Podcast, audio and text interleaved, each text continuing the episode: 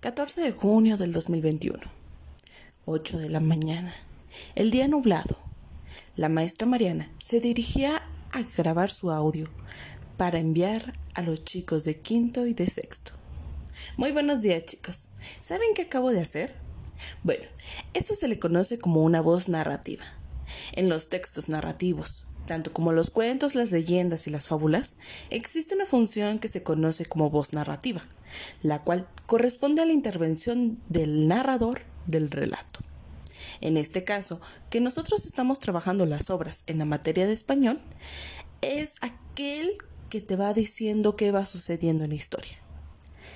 Ahora, hay varios tipos de voces narrativas.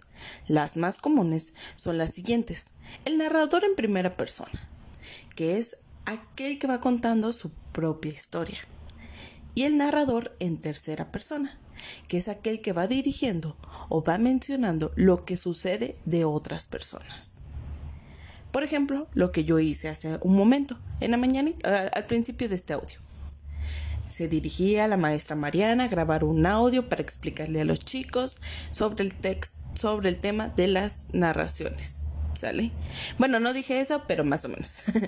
los textos narrativos o los textos dramáticos están compuestos por diálogos y acciones. No necesitan de un narrador que cuente los acontecimientos.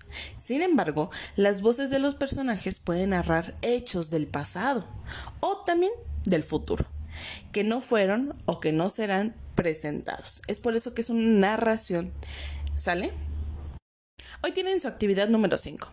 Van a leer el siguiente fragmento de un cuento que viene en su cuadernillo de trabajo y luego van a responder a las preguntas. Un pedacito yo se los voy a leer.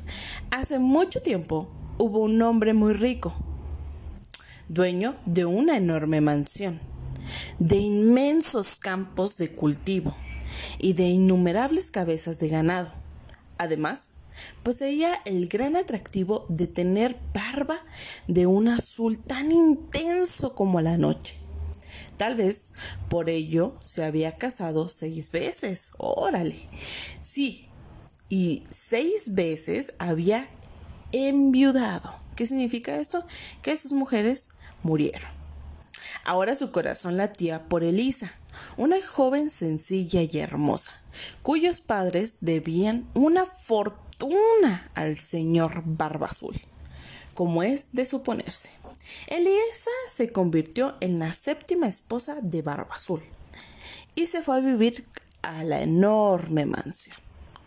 Entonces, ese es un pedacito. Ustedes van a terminar de leerlo en su cuadernillo de trabajo. Luego van a responder a unas preguntitas que vienen por ahí. Un día Barba Azul anunció que estaría ausente una semana.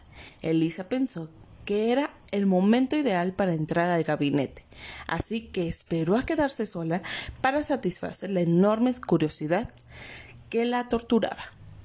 Y por ahí van a, responder a quiénes son los personajes de este fragmento, cómo se llamaban, qué hacían, qué hacía tan especial al personaje masculino, eh, por qué Elisa se casó con él, quién relata los acontecimientos, eh, cuál personaje eh, interviene de manera indirecta, digo de manera directa, etcétera, etcétera, etcétera.